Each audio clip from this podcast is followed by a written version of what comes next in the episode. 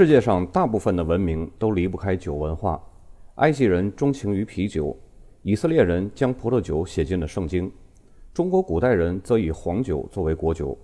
其实，美索不达米亚和埃及这些近东地区的人也千方百计地想喝葡萄酒，而不是想喝啤酒。但是苦于很难酿造葡萄酒，所以只有极少数的贵族才可以喝得到。那么他们为什么钟情于葡萄酒呢？原因很简单。葡萄酒比啤酒劲儿大，那个时代的啤酒还只是叫做麦芽酒。如果今天我们说到麦芽酒，最直观的就是两种酒，除了啤酒还有威士忌。但是那个时候呢，没有蒸馏术，所以那个时候的麦芽酒就只是啤酒。那时葡萄酒对于人类的吸引，不是因为传说中的芳香，因为那时的发酵和今天的技术有着天壤之别，也不会有这么明显的覆盆子和红樱桃的香味儿。更不会有焦糖、摩卡或者是香草的延伸香气。吸引人类最大的诱惑是它的作用，酒精的作用可以让人感觉到更美好，没有烦恼，飘飘欲仙。虽然醒来之后依旧会有焦虑，依然呢会要面对现实，但是喝酒时的感觉是无与伦比的美好。所以人们精神上会依赖，使得他们再次喝酒。当然，其他的一些食物和药物也可以麻痹神经和身体。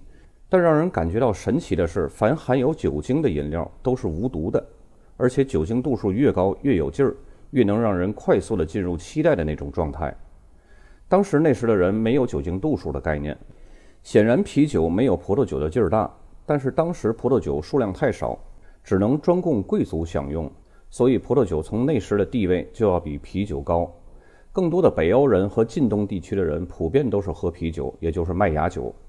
而且葡萄酒能保存的时间更长，虽然很难有人说清楚长时间保存的酒从味道上有什么独特之处，但是它更贵就是它最独特的地方。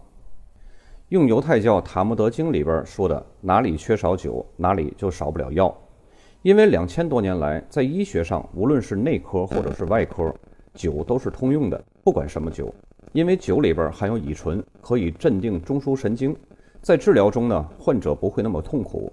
即使是穆斯林的医生，也宁愿冒着触怒真主的危险，在治疗中也必不可少使用酒的帮助。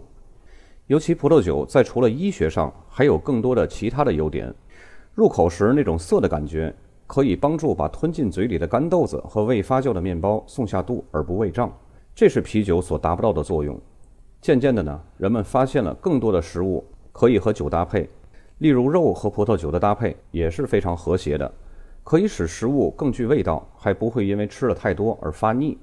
所以，从古代，葡萄酒就被贵族所垄断，当做他们那个阶层特有的宴会社交饮料。在现代医学发现，葡萄酒有助于人体对食物中的营养物质，尤其是蛋白物质的消化吸收。经常喝葡萄酒的人呢，能够吸收更多的营养物质。适量喝葡萄酒的人比普通人更能够更好吸收营养物质，而且呢更有自信心和表现出来的能力也会更强。所以这也就是为什么在古代社会，葡萄酒都是属于西方统治阶级专属的。其实这和我们中国也是一样的。我们中国古代的黄酒也是属于贵族和皇室才能享用的一种专属饮料。在酒类稀缺的年代，葡萄酒不仅可以交易贵重金属，甚至呢可以交易奴隶。从某种意义上讲呢，葡萄酒也促进了人类的商业交换文明的进化和不同文化间的交流互换，同时呢，也为交易提供了一种必须的动力，也让一群互不相识的人迅速打成一片，彼此敞开心扉，产生交情，是一种可以快速升华感情的催化剂，无论是友情还是亲情，又或是爱情。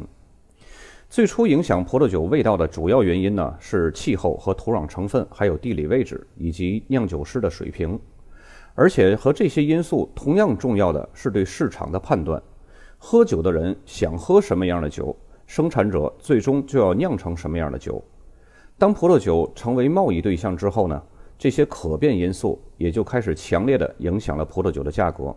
这也就是生产商为什么必须要和酒商紧密合作。因为酒商是最了解市场需求的，而生产商不了解。